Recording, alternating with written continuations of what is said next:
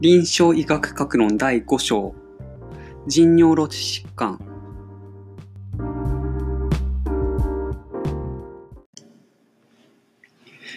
えっと、まず腎尿路の解剖で腎臓の機能は尿中に老廃物を排泄し水電解質三塩基平衡平衡調節 pH の調節を測ります。司ります。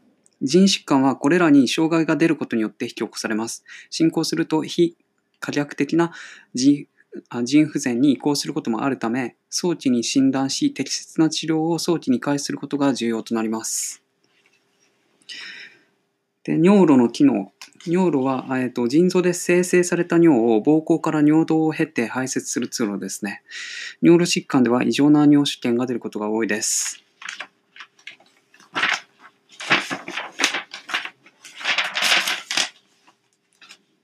とまあ、泌尿器疾患を大きく5つに分類すると、原発性のもの、進行後のもの、それから感染症と腫瘍と結石前立腺疾患があります。原発性のものには子宮体腎炎とネフローゼ症候群がありますし、進行後のものは急性腎不全、慢性腎不全、腎不全ですね。で、感染症は、えっ、ー、と、何々炎ってやつですね。炎症を起こします。腎盂腎炎、膀胱炎、尿道炎ですね。で、腫瘍は腎腫瘍と膀胱がん。この2つがあります。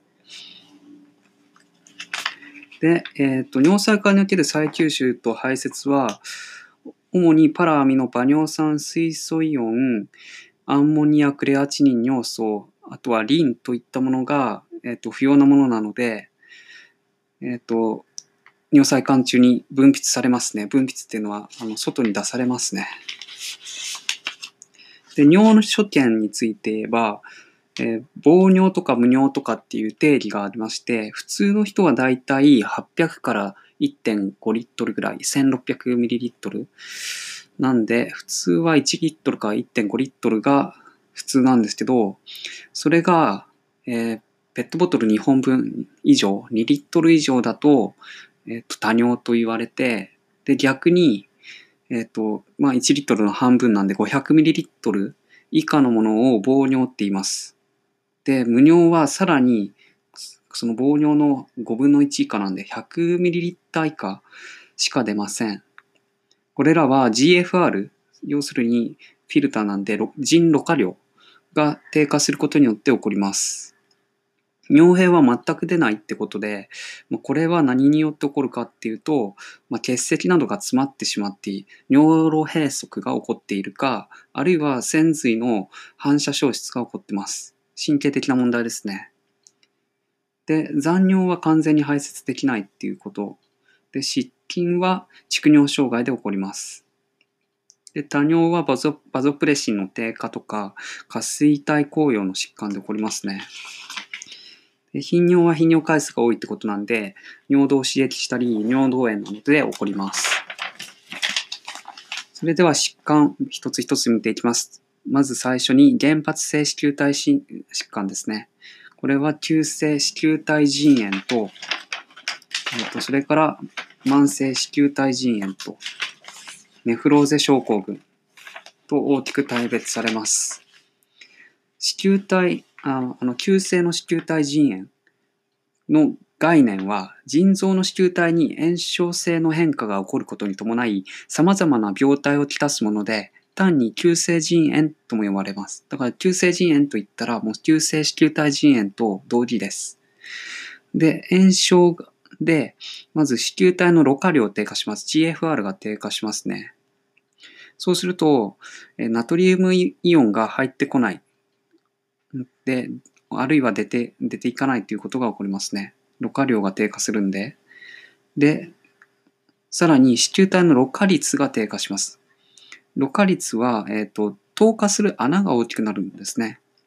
さっきのろ過量が低下っていうのは、輸入細動脈が狭いっていうことなんで、ちょっと違います。で、まあ、ろ過率が低下、上昇して穴が大きくなると、分子の大きなタンパクも出ていってしまうってことが起こります。で何が原因かというと、溶連菌です。圧倒的に、あの圧倒的にというか、これ、溶連菌の感染によるものなんですよ。A 群溶血性連鎖球菌感染による上気道感染。まあ、扁桃炎だったり、咽頭炎などのによの感染の1から3週間後に続発して起こります。溶連菌に由来する抗原に対して抗体が形成され、3型アレルギーを引き起こします。3型アレルギーは免疫複合体が血血中を流れて、それが腎子球体などろ過装置に引っかかって沈着して、そこに補体が結合して活性化されることによって組織が損傷され炎症が発生するっていうことですね。免疫複合体は抗原と抗体の結合物です。で、えーっと、急性子宮体腎炎の疫学は3から12歳の男児に多い。だからまあ、よ本当にちっちゃい、まだ幼稚園入るか入らないかから、まあ、小学校出るぐらいの男の子に、まあ、女の子の2倍多いよってことですね。今は減少してるみたいです。まあ、衛生環境なのが良くなってきてるんでね。で、症状としては、まあ、大別すると4つあるんですよね。絶尿タンパク尿、つまり不要なものが降りるか、えーで、浮腫ですね。むくみます。まあ、タンパクが増えることによって浮腫になりますね。で、防尿。まこれは、これもそうですけど、あと高高血圧にしても、子宮体ろ過率、GFR が低下することによって起こりますね。この浮腫、防尿、高血圧っていうのは。この記序は後でやるんですけど、子宮体内皮細胞の増殖、メサンギウム細胞ってやつがあるんですよ。それが防尿の原因になってますね。まあ、炎症を起こすと、まあ、血尿になるんですけど、炎症を起こすとメサンギウム細胞が増えます。そうすると輸入細動脈が強小化、狭くなっちゃいますね。こうギュギュッとされて。そうすると GFR は低下して、これによって、まあ、高血圧、あ防防尿になりますね。当然、ろ過されなければおしっこは出ないので、防尿になります。で、防尿になると、あの、やっぱりその、なんて言うんでしょう。おしっこが出ない分、体に蓄積されるんで、その溜まった水が余分な間質液となって、浮腫になりますよね。で、まあ、浮腫になれば、まあ、当然体の中水分量が多いってことは、血の中の水水分量も増え、含有量も増えるんで、当然高血圧になりますよね。だから、まあ、この防尿浮腫高血圧っていう感じです。で、さらに炎症では毛細血管の透過性が更新するので、タンパクが、まあ、尿に降りてしまうと、タンパク尿になります。この多分毛細血管の透過性更新という話が多分、ろ過率ではなくろ過量ですね。GFR 低下に対してこっちはろ過量が低下、あの上昇しますね。それによってタンパク尿となり、えータンパクが外に出てしまうと低タンパク結晶になっちゃいますね。そうすると、まあ、結晶の硬質浸透圧が低下するので、どうなるかというと、浮腫になります。なので、二重の病態関連ゆえに、えー非常に強い浮腫となりますね。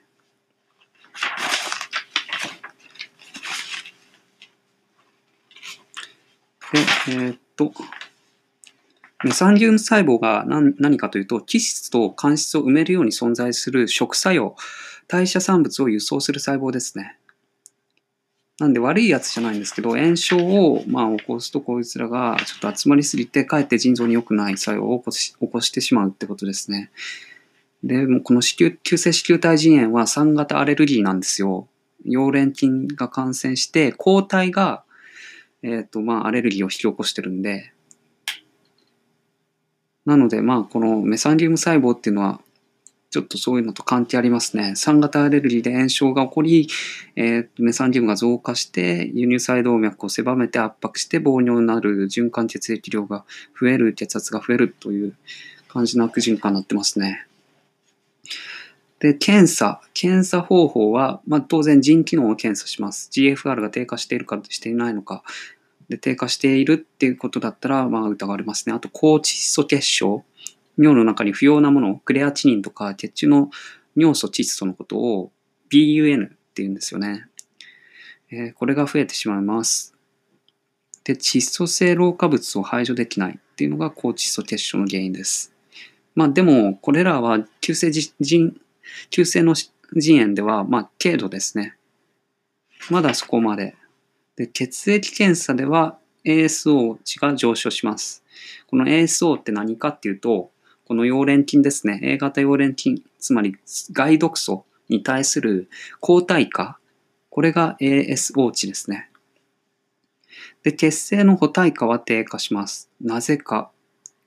これ、あの、炎症を示す所見なんですけど、免疫応答で血清が、まあ、使われるんですよね。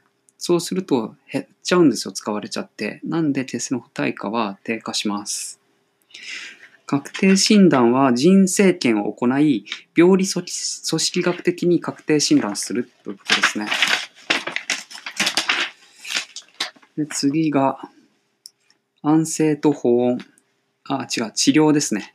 治療はもう、ま、絶対条件は安静と保温です。もうとにかく東洋医学にしても腎の病気ってもう、あの、あれなんですよ。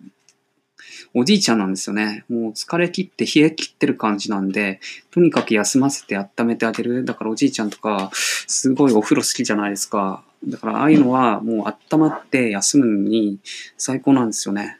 これが腎臓への負担を避けることになりますね。結果として。で、治療は食事療法ですね。あの、食べ物を、要するに、あまりにもタンパクとか、えっ、ー、と、増えちゃうと、腎臓に負担かかってしまうので、1日にまあ 25g 以下にしないといけないですね。まあ、人間の必要なタンパク量って、まあ、赤ちゃんとか子供、子供か。子供だったら、体えっ、と、ちょっといっぱい取らないといけないんで、要するにアミノ酸体作る必要なものなんで、えっ、ー、と、体重 1kg に対して 3g とか取らないといけないんですけど、普通成人だったら、まあ、体重 1kg に大体 1g ぐらいでいいんで、まあ、50kg の人だったら 50g。でもまあ、そういう人でも、体重 50kg の人もその半分しか食べちゃダメですね。25g 以下なんで。で、塩分の制限。当然塩ダメですよね。1日 3g 以下です。で水分も制限しないといけないですね。あの、おしっこ出ないから、じゃあ、水飲めばいいかって、余計に浮腫と高血圧がひどくなっちゃうんですよ。塩もそうなんですけど、ナトリウムの、あの、性質って高質浸透圧の位置なんですよね。要するに、塩行くところには水が行くので、塩が体に溜まれば水も当然増えちゃうんで、喉乾いちゃっていっぱい飲むんで、なので、もう塩と水、塩水は絶対控えて、タンパクも取らないってことですね。水はまあ、防尿器には、前日の尿量に、まあ、プラスアルファ 500ml、せいぜい16茶1本ぐらいしか飲んじゃダメです。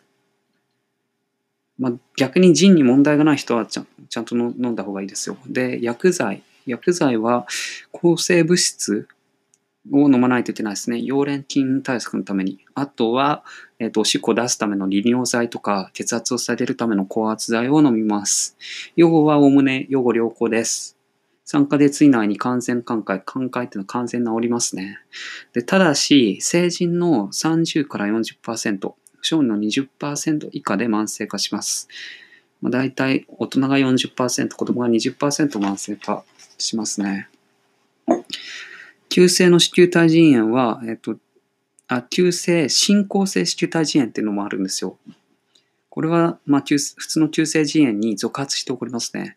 または特発的に、特発性に発症して、数週間から数ヶ月で末期の腎不全となる恐ろしい疾患ですね。たったの数週間ですよ。もう早ければ1ヶ月もしないうちに、もう腎臓がダメになってしまいます。病理学的には、微慢性、半月体系性子宮体腎炎が大半で、発症には免疫基調が関与すると考えられています。だから免疫うんって大事ですよね、やっぱり。免疫ってやっぱ強力だから、それが反作用的に働くと、本当に体を簡単にいいともたやす壊しちゃうってことになりますね。で、次が慢性の子宮体腎炎が、これは、えっ、ー、と、さっき急性腎炎イコール急性子宮体腎炎と言ったように IgA 腎症って言ったらもうこの慢性子宮体腎炎なんですよ。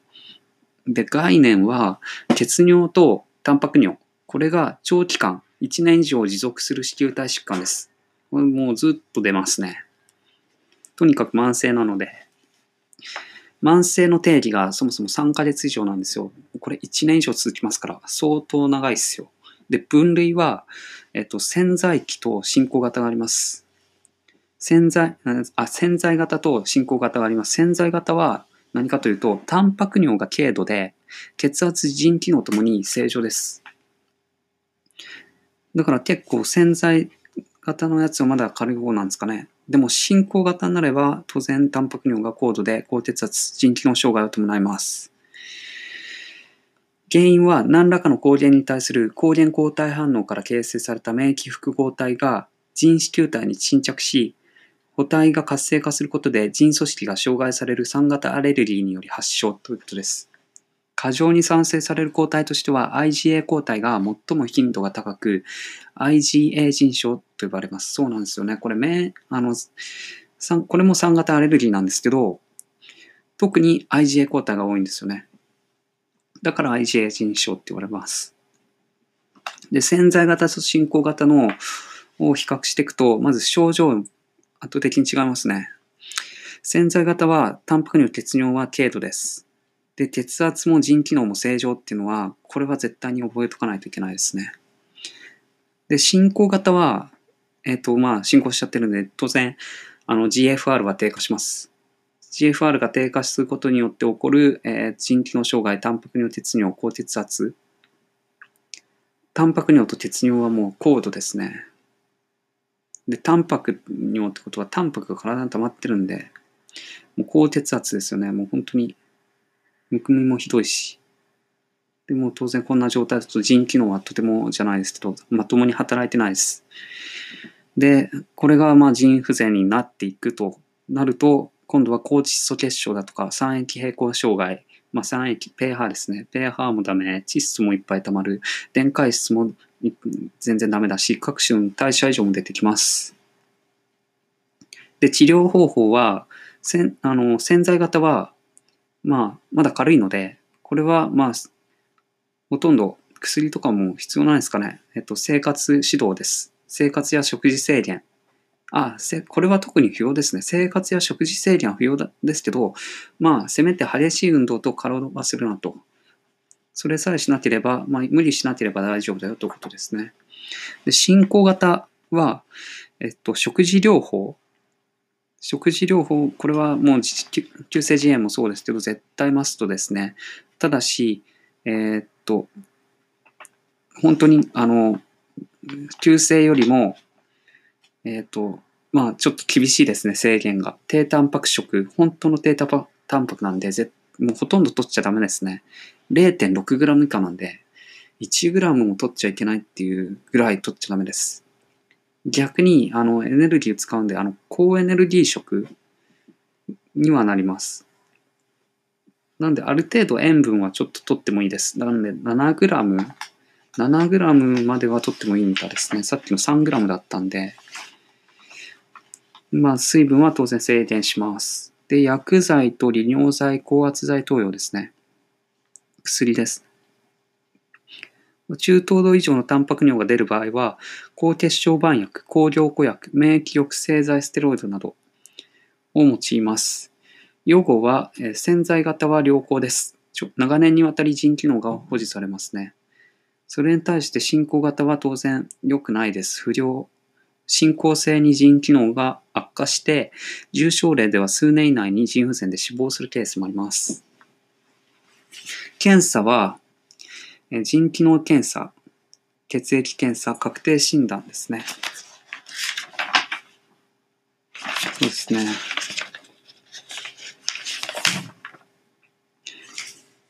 これはまあ基本、あの、急性腎炎と一緒ですね。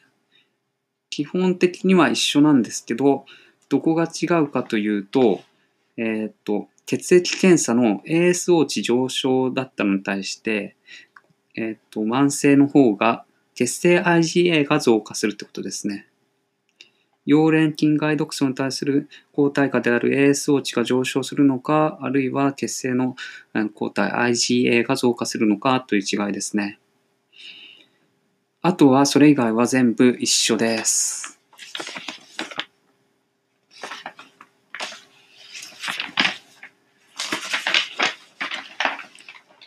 えっ、と、次がネフローゼ症候群に入りますね。ネフローゼ症候群は原因疾患にかかわらず、多量のタンパク尿、低タンパク結晶、浮腫、血清コレステロール高値ですね。まあ、高脂血症ですね。要するに。をきたす病態を総称してネフローゼ症候群と言います。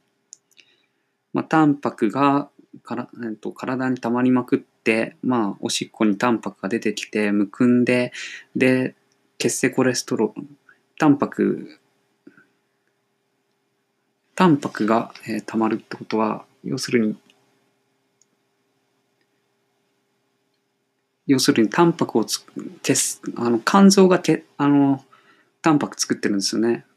あの結晶タンパクをアルブミンとかえっ、ー、と、まあそういったグロブリンやフィブリノテンとか、そういったものを作ってるんですけど、まあこうタンパク尿ってことはいっぱいそういうものができちゃって、あの、いっぱい出てっちゃうんですよね。なんかそれをまた作るために不要なコレステロール、LDL ですね。まあ、をいっぱい作ったりするっていうことで、まあ、高脂血症になるみたいですけど、まあ、病態見ていきます。通常は子宮体の基底膜を通過することのないタンパク質が、それを通過してしまい、えー、通過してしまうんですよ。これサイズバリアとかチャージバリアが破壊されてしまうことで起こります。多量のタンパク質が尿に排出されてタンパク尿となってしまい、結果、結晶中のタンパク質が減少し、低タンパク結晶となります。あ、そうですね。こういうふうにタンパクがなくなっちゃうんですね。で、血中のタンパク質は結晶硬質浸透圧を維持する重要な物質であるため、低タンパク結晶の結果として浮腫が見られます。で、ここからが大事です。また、結晶中のタンパク質の大部分が肝臓で作られており、ネフローゼ症候群では結晶中のタンパク質が減少しているため、それを補うため、肝臓ではタンパク質の合成が盛んに行われる。この時肝臓ではタンパク質だけでなく脂肪も合成したしてしまうため、高脂血症が出現すると。こういうことですね。で、タンパク質の子宮体基底膜通過によって、まあ、大量のタンパク尿要するにもうあのネフローゼ症候群記事を簡単に言ってしまえば、まあ、完全にそのなんて言うんでしょう。えー、っと子宮の体の基底膜がダメになる病気です。要するに。それによってタンパク体にとって重要なタンパクが外におしっこに出てってしまいます。でそれを補うためにいっぱい作るんですけどその時に、えー、っと余分な脂肪も作ってしまってむくみやこうむくみとか高血圧とか、なんかいろいろひどくなってしまうというのが特徴です。で、症候群って書いてあるんですけど、ネフローゼ病とは言わないんですよ。なぜか。それは原因がいろいろあって、えっ、と、いろいろありすぎるんで、何をネフローゼ病とするか、あ定義が曖昧すぎるんですよ。逆に、症候群っていうのは、これこれ、この症候、こう、この、えー、証拠の群れって書いてありますよね。証拠の群れが出たら、もうそれは、えっ、ー、と、そういった名前でひとまとめに呼んでしまいましょうというものなんで、なんで、まあ、クッシング症候群だったら、まあ、やって、この後もやるんですけど、まあ、特徴的な症状がいくつかあるじゃないですか。そんな感じでネフローズ症候群も、タンパク尿と浮腫とコレステロール高値、高脂血症が出たら、症候ネフローズ症候群と呼びましょうというふうになってます。で、えっ、ー、と、一次性と二次性があるんですけど、腎疾患によるものと、まあ、全身性疾患に付随して起こるものの違いなんですけど、まあ、それぞれの原因疾患を見ていきます。まず、一次性腎疾患の方ですね。原因は何かというと、微小変化型っていうのが、もう子供、ちっちゃい子、ほとんどがこれです。もう80から90%。で、成人の35%もこれなんですよ。で、えー、まあ、まあ、なんか、何らかの形で微小な変化が腎の中で起こって、腎臓の中で起こって、で、結果としてね、フローズ症候群になってしまうよってことですね。で、あともう一つは、膜性腎症っていうのがあって、これ大人の人ですね。成人の4分の1、4人に1人は、この膜性腎症ですね。で、あとは、素状、素状子宮体硬化症、クモの巣の巣ですね。巣の、え形になった子宮体の高高架症ですね。これもなんかいろいろあって、膜性増殖性子宮体腎炎だとか、その他、半月体形性えー腎炎とかありますけど、まあそれよりも大事なのは二次性の全身疾患に付随して起こるもの。これは絶対に覚えておく必要があります。えー3個あります。糖尿病、膠原病、悪性腫瘍ですね。癌ですね。糖尿、膠原、癌。えっ、と、糖尿病は、で、あの、腎症、網膜症、末梢神経障害を、まあ、続発的に引き起こす代表疾患なんですけど、この糖尿病によって起こる腎症を糖尿病性腎症って言います。で、膠原病。膠原病っていうのは SLE ですね。ま要するに、ループス腎炎、シェーンラインヘノホシ斑病とか、まあ、自分が自分を攻撃しちゃうよっていう自分の免疫基準がおかしくなってこ起こることですね。で、ループスっていうのはルーフ、なんか、狼の口みたいな、なんかそんな形から、まあ、言われてるみたいですね。で、シェーンラインヘノホ、ヘノホシ斑病っていうのはちょっとわかりづらいんですけど、これ要するにアレルギー性の血管炎を伴う疾患ですね。本当いずれにしろアレルギーなんですよ、これ。で、悪性腫瘍には、ホジキン病と多発性骨髄腫です。で、他には薬物とか感染症、循環器疾患、過敏症などありますけど、まあ、それはいいです。で、えっ、と、症状ですね。症状は当然、浮腫、膀尿で、全身倦怠感や食欲不振もあります。まあ、浮腫と膀尿さえ押さえておけば、まあ、まあ、いいです。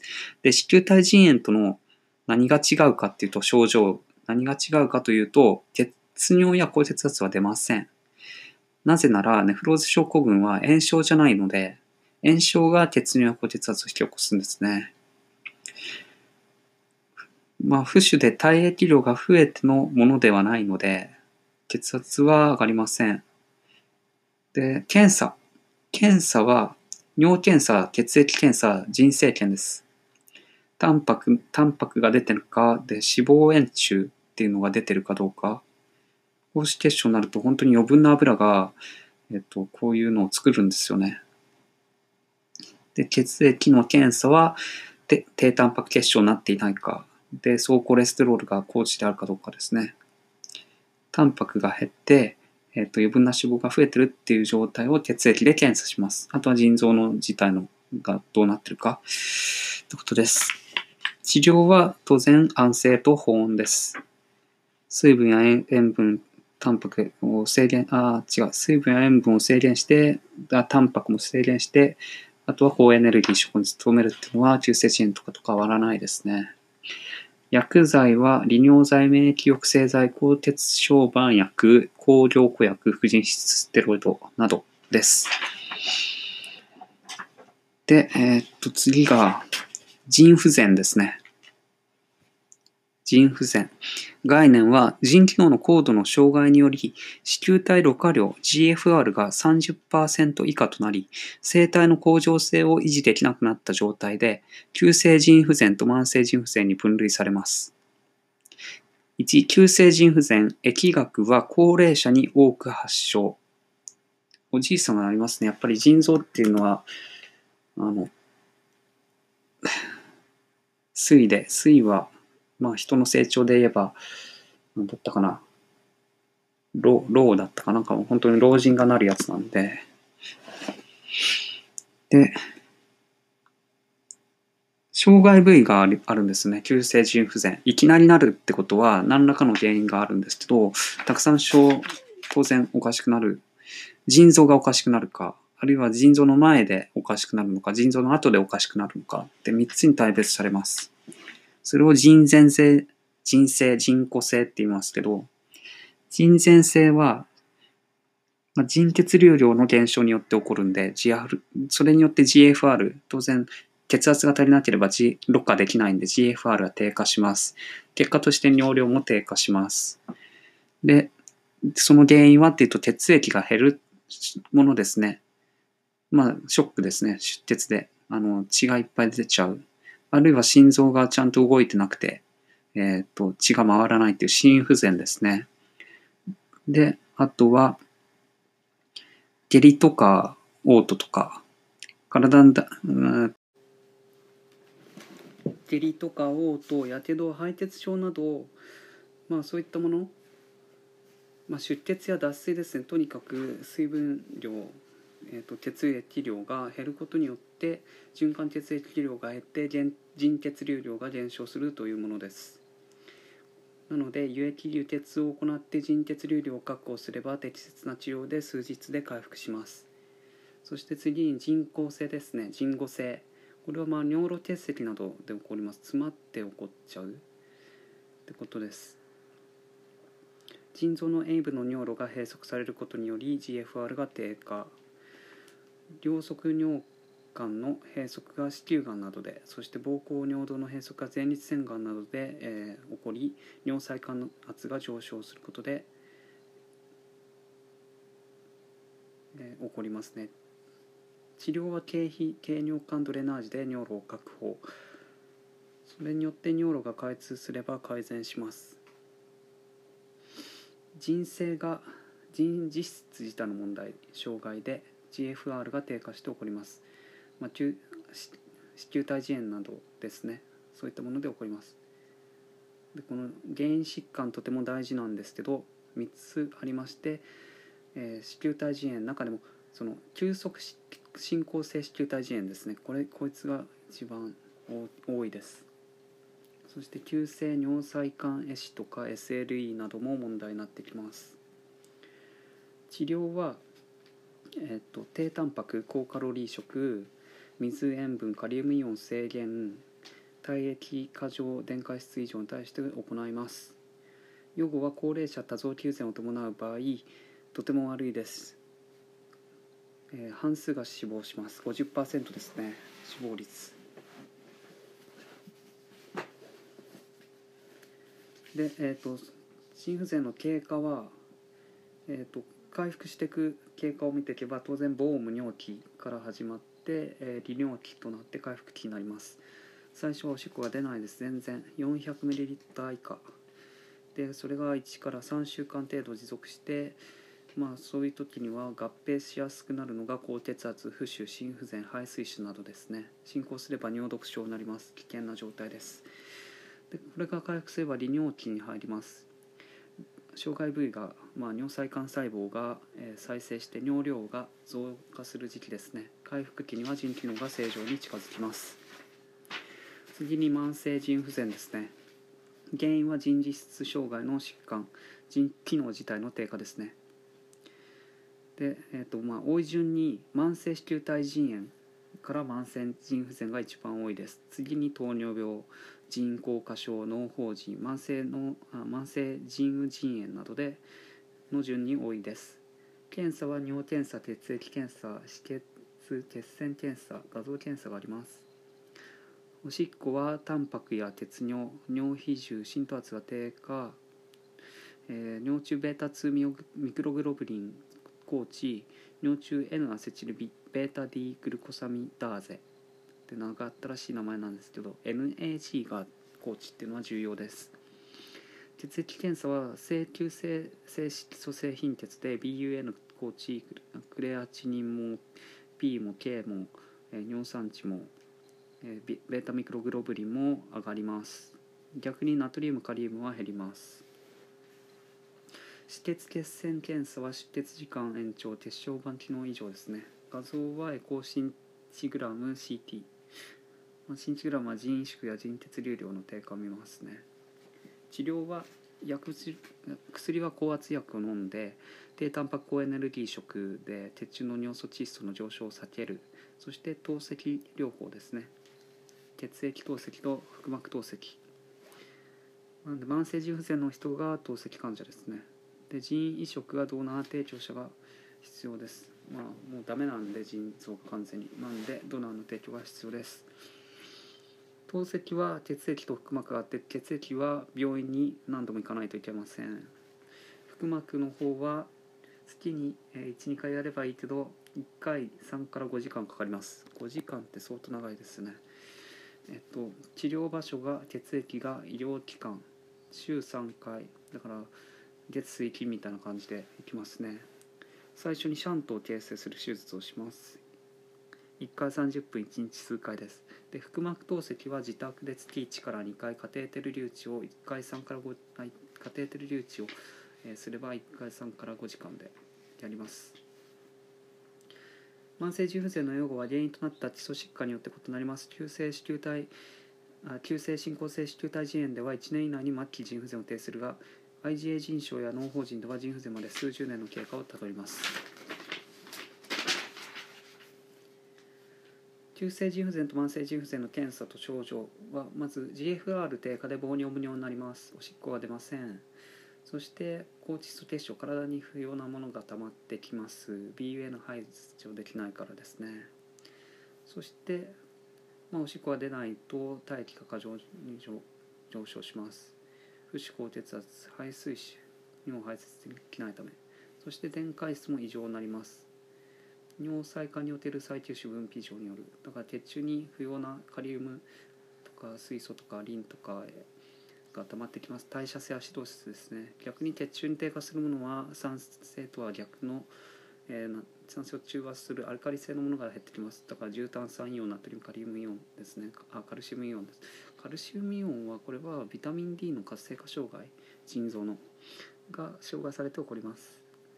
なのでまとめるとまあおしっこが出ないとおしっこが出なくて、えー、大事なものが、えーと、であなんて言うんでしょう不要なものが出ていかないんで pH はおかしくなって高窒素結晶になります。そしておしっこがたまるんで、えーと、不臭になりますと。不臭高血圧肺臭臭になるってことですね。糖尿無尿で体液過剰不要なものがたまって高窒素や電解質異常になると。いうことです。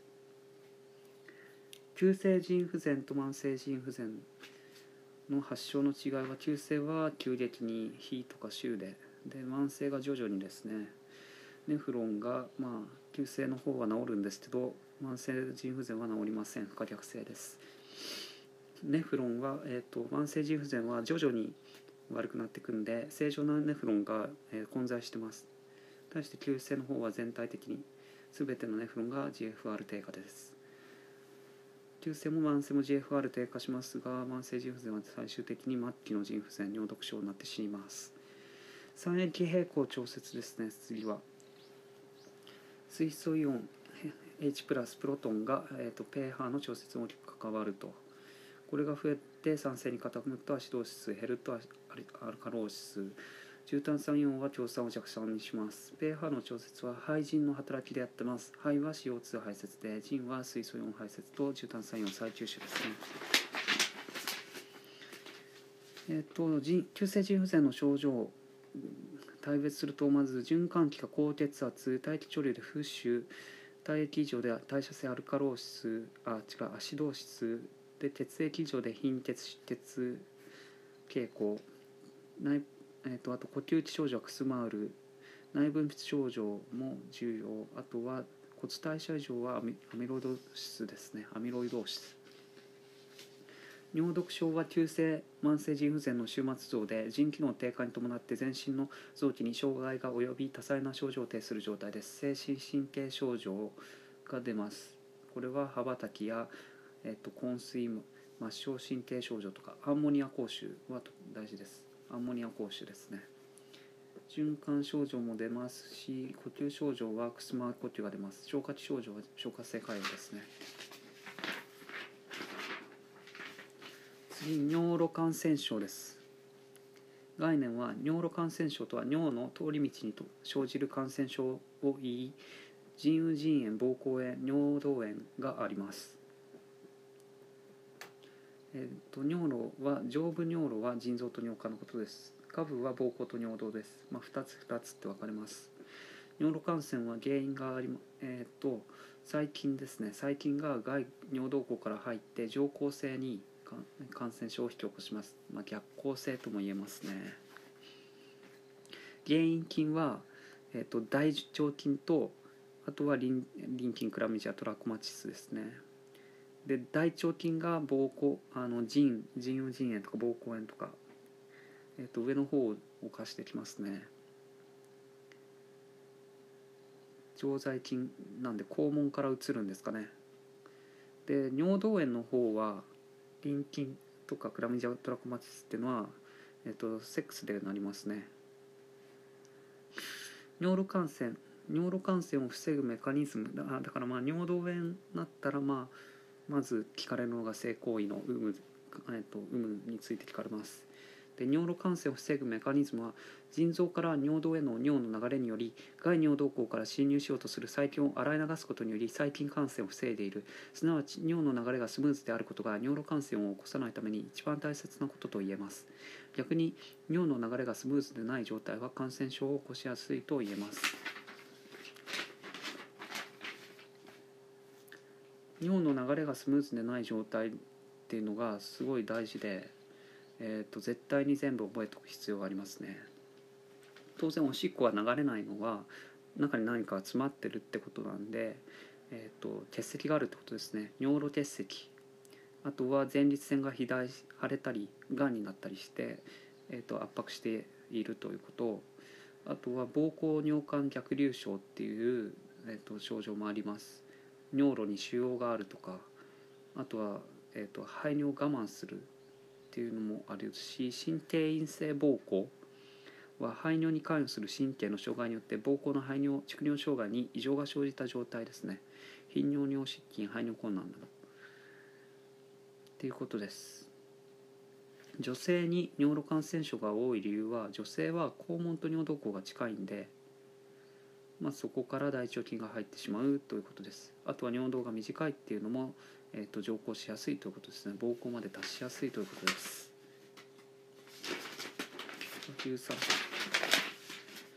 腎盂腎炎膀胱炎尿道炎の、えー、概念をそれぞれ見ていきます。腎盂腎炎は腎盂腎肺腎間質に炎症を起こした細菌感染症実質はネフロンと血管ですね。で間質は実質管を埋める結合組織ですね。そこの間質間質とあとは腎盂の腎肺ここに、えー、証拠してます。え気学は、えっと、小児男児尿路器系。ちっちゃな男の子あるいは若い女の人が成功とか妊娠。あとは年寄り男性前立腺肥大って感じですね。だから若いか年寄りの男の男かその間の普通の若い女の人がなる。原因はというと急性慢性があるんですね。これだけ。で急性は大腸菌が膀胱から何らかの形で逆行性感染したあるいは慢性なら膀胱尿管逆流症腎盂内逆流尿路結石などで起こります。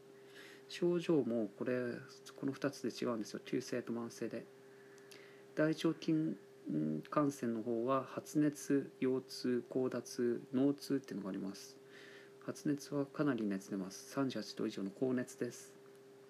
で腰が痛くなって高立ち叩くような痛みがあってでおしっこに膿が混じります。完全な炎症ですねこれ。で慢性の方がえー、と特異的症状に乏しく、まあ、これといった症状がないっていうことですね。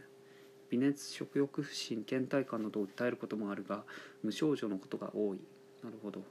そして活動期は急性増悪期には急性と同様の症状を示しますから発熱とか腰痛高脱脳痛があります。脳尿があります。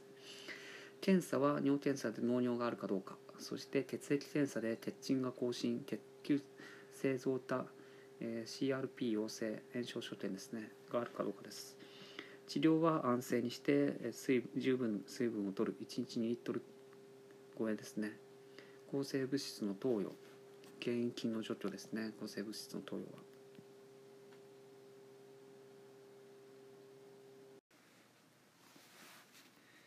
予後は適切な治療をすれば良好です。腎不全の原因疾患の2.2%ですね。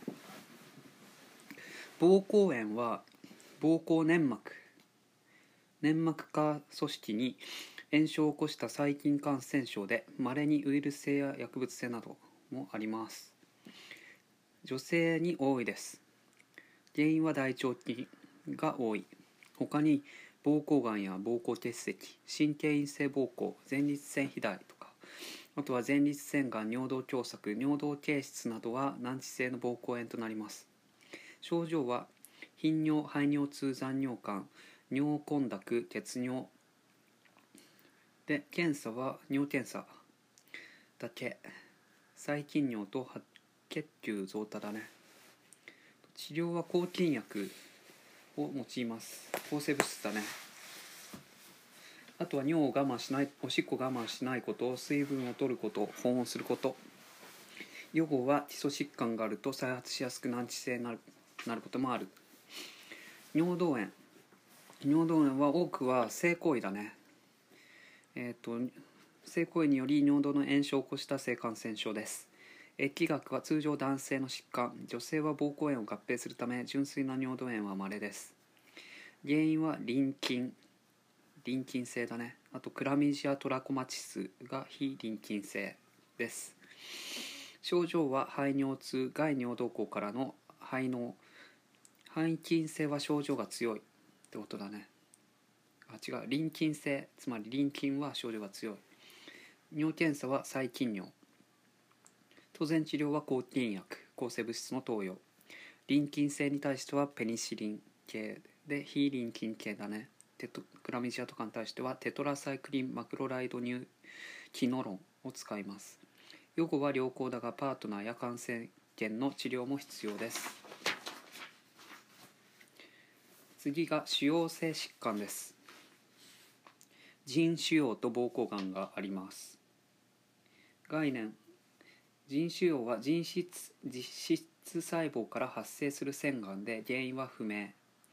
膀胱がんは膀胱の尿路上皮から発生するがんで移行上皮がんが最多。原因は不明だが危険因子としては化学物質や喫煙が考えられます。まあ膀胱がんって喫煙の患者に多いけど肺と膀胱ってあれだもんね。ちょうどすごく関わりがあるというか。で疫学は腎腫瘍も膀胱がんもどっちも50歳以上の男性に後発します。病態は腎腫瘍がの場合は筋胃尿細からから発生。腎皮膜を越えて腎周囲脂肪組織副腎腎筋膜へ浸潤する血行転移により肺肝骨へ転移しやすい。対して膀胱がんは多発しやすく再発しやすい。所属リンパ節肺骨などに転移しやすい。どっちも肺と骨に関係があります。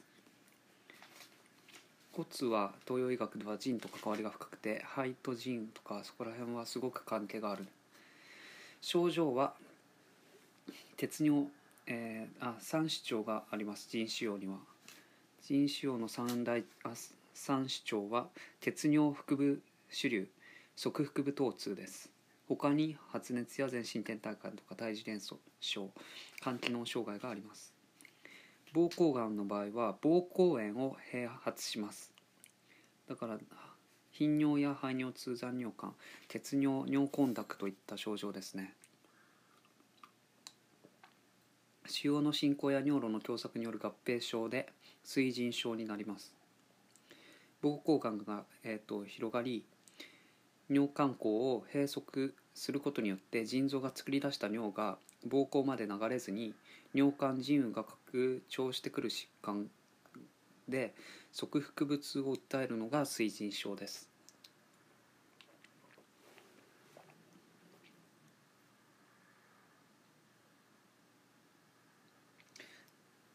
腎腫瘍の検査。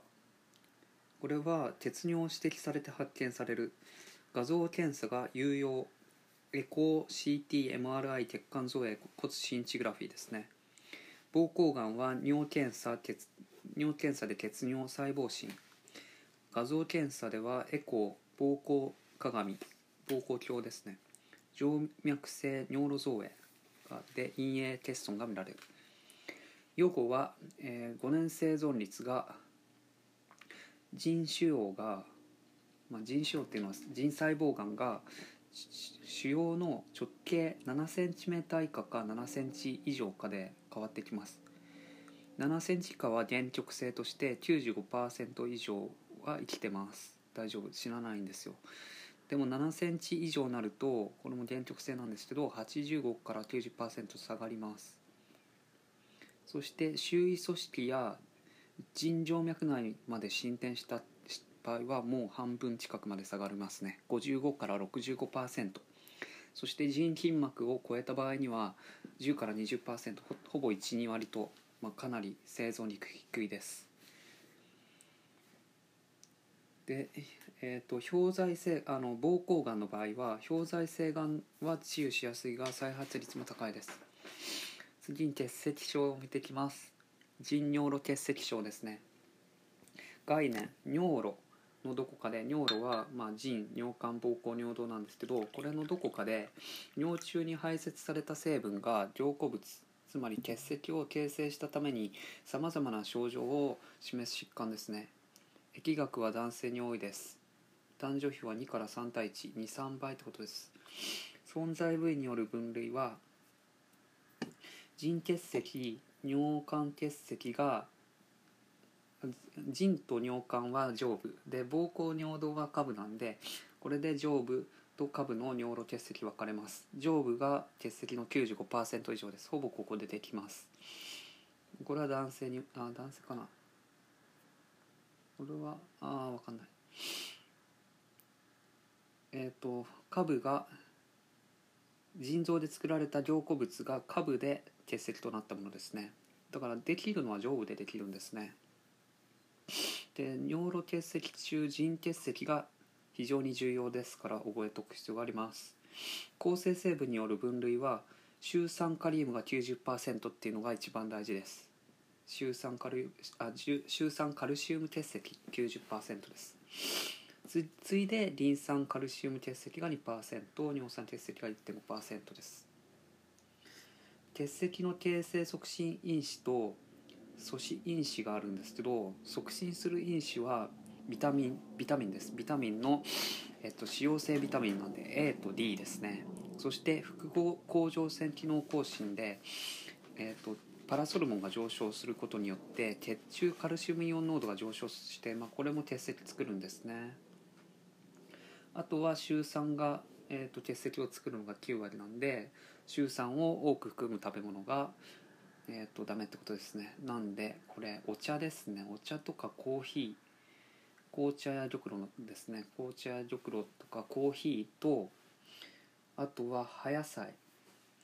まあ、葉っぱはダメですね。基本的に。でお茶なんてのは食べる葉っぱって言われてるんで食べる野菜って言われてるんでここら辺は多いと。あとたけのこチョコレートです。あお茶紅茶はお茶には紅茶と玉露と抹茶ですね。があります。お茶とコーヒー、えー、まあ、葉っぱとコーヒーとたけのこチョコレート。コーヒーチョコレート葉っぱたけのこって覚えとけばまあ基本的に大丈夫ですね。葉っぱコーヒーたけのこチョコ。で結石の形成を阻止する因子にはカルシウムです。あこれカルシウムですね。要するにあのパラソルモンがさっきの形成を促進するのはパラソルモンが上昇することによって血中にカルシウムが増えちゃうんですよね血中にカルシウムが増えるってことは尿中にはカルシウムが出ないってことなんでえっとこの阻止するカルシウムがなくなってしまうことで促進してしまうんですね副甲状腺機能更新パラソルモン上昇っていうのは。なんで逆に結石を形成を促進するあ阻止するのはカルシウムです。そしてマグネシウムクエン酸です。まあ、とにかくミネラルが重要ってことですね。あとは症状。症状は、えっと、線痛発作腰背部や下腹部の激痛が起こりますとても痛いですね平滑筋が痙攣することで結石疼痛というすごく痛いと名前がつくぐらいの痛みですねこのあとは血尿が出ますね。あの石で傷がつくでことで起こります。で結石が出てくるっていうのは当然だだしあとは膀胱指摘症状で尿意切迫残尿感頻尿になりますしあとはおしん嘔吐冷や汗など自律神経症状を伴うっていうのが一すごく重要です。なんでおしっこ以外下腹部以外にも症状が出てくるという、まあ、当然こんな結石ですごい痛い状態だと汗が出るのは考えられますよね。あと検査はエコーですね。腹部にのエコーで調べます。僕もこれ肝臓かなんかでやったんですけど肝臓でもそうですけど膀胱ならなおさらおしっこをためないとダメなんですよね。だからこのエコーする前におしっこをためるのが大変です。しかもその間できるだけ飲んじゃダメですしあ水ならいいんですけどジュースはもってのほかだし食べ物は絶対食べちゃダメですね。で自由尿管膀胱造影は水腎症の有無を調べます。治療は鎮痛剤による対症療法と水分を補給することを飲水とか点滴って言いますね。飲んだりあと点滴して結石の排泄を図る。約80%が自然排泄されます。されない場合は、えー、っと衝撃波で噴石。噴石術ですね。体外衝撃波噴石術。あとは内視鏡的結石除去手術っていうのが PCNL と言ってあります。まあ、基本的にこういう結石を破壊したりっていうのは体にとっても危険なので、まあ、第一選択肢にはなりえません。用語は結石が排出されれば寛解しますが副甲状腺機能亢進症などの基礎疾患が原因の場合は基礎疾患の治療を行わないと再発するってことですねで基本的に結石が痛みが出る範囲が、まあ、これ関連痛で皮膚分節に出るんですけどどこかというと大体 T10 から T12 あたりから L2、L3 あたりまでですね。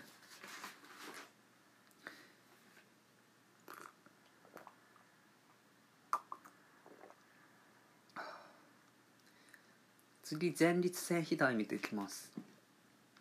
概念前立腺の移行域尿道周囲腺に発生する良性腫瘍ですね。肥大により尿道を圧迫し排尿障害を起こします。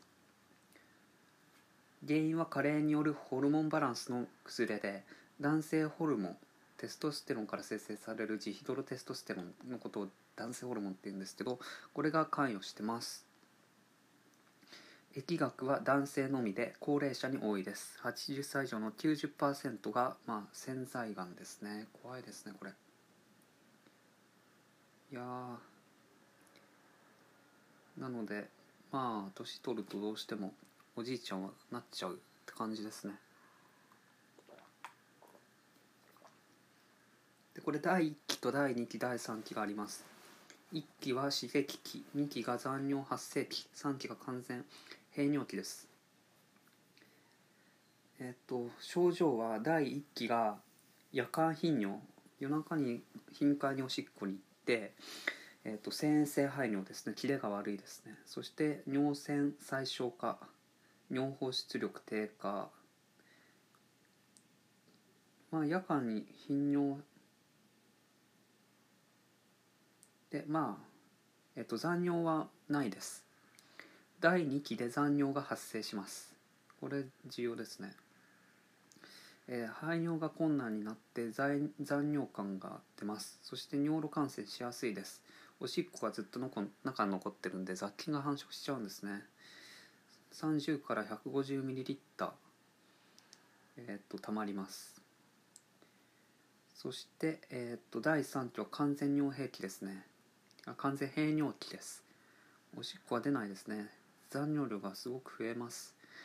尿失禁が現れますね。おしっこが溜まっちゃうんで一流性とか。で水腎症になっちゃいますね。腎に水が溜まっちゃいます。そうすると残尿は150から 300ml 以上になりますね。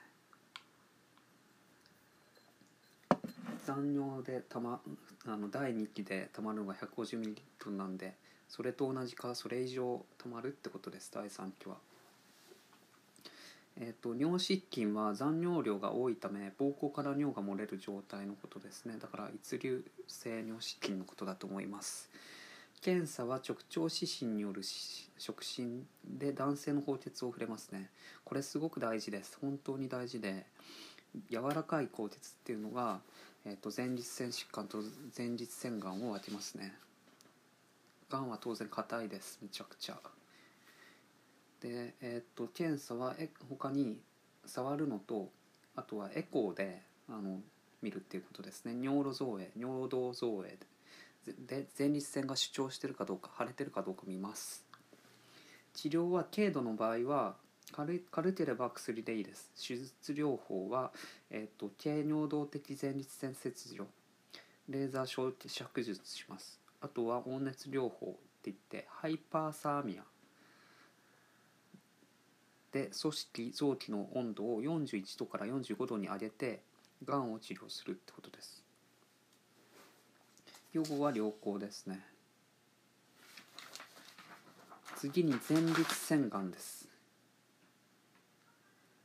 あいっか。うんそう。前立腺肥大はもう切ってしまえばいいんで切れば前立腺を取ればもういいんで予後はいいです。で前立腺がんは主に前立腺の外腺より発生するがんで95%が腺がんと言われてます。原因は不明です。遺伝的因子や環境的因子が関連していると言われます。疫学は高齢男性に後発っていうのは前立腺肥大と一緒です。日本の、えーと、発生頻度は少ないです。えー、死後のばい菌による潜在がんや他の疾患で摘出された腺組織に含まれていたりする偶発がんとして発生され発見されることが多いということですね。症状には早期と進行進行のものがあります。早期は無症状ですね。ほとんどが。で進行すると排尿障害出ますね。排尿障害は排尿困難だとか頻尿夜間頻尿残尿感鉄尿排尿痛です。検査これ大事ですね。直腸指針による触診で、えーと、石用に硬い鋼鉄を触れます。もう本当にがんならではですね。これが肥大とがんを分けます。そして尿道膀胱造影でエコ CT、MRI 骨シンチグラフィーで骨シンチグラフィーっていうのは転移の有無を調べるものですね。でまあえっ、ー、とこれがあるとまあ進進行がんってことなんですけどまあえっ、ー、と骨骨っていうことなんでもう骨転移が一番多いですね。主要マーカーは PSA、PAP、ガンマ、SM などが有用です。これこの3つの主要マーカーは絶対に覚える必要があります。PSA、PAP、ガンマ SM です。P っていうのはペニスの P って覚えると結構覚えやすいかもしれないですね。治療は前立腺の全摘出術清掃摘出術内分泌療法。ですねエストロゲンを投与します。男性ホルモンが原因で起こっちゃってるんでプラスに対してはマイナスインをってことですね。陽に対してはインをえー、っと投与します。で放射線療法は化学療法などが行われますね。予後は早期のものは良好ですけど骨転移などがあると予後は不良です。もう骨転移は進行しちゃってますねかなり。前立腺肥大症と前立腺がんの鑑別点をおさらいします。まず発生墓地が違います。同じ線なんですけどえー、っと内と外で違いますね。前立腺肥大は内腺なんですけど前立腺がんは外腺です。がんで害と覚えると覚えやすいのかなと思います。で症状は肥大症は、えっと、早期にもうすでに排尿障害があるんです。でも前立腺がんは早期は無症状っていうかがんがんならではですね。あとは骨転移しやすいっていう特徴があります。触診は男性と石用に硬いっていう違いですね。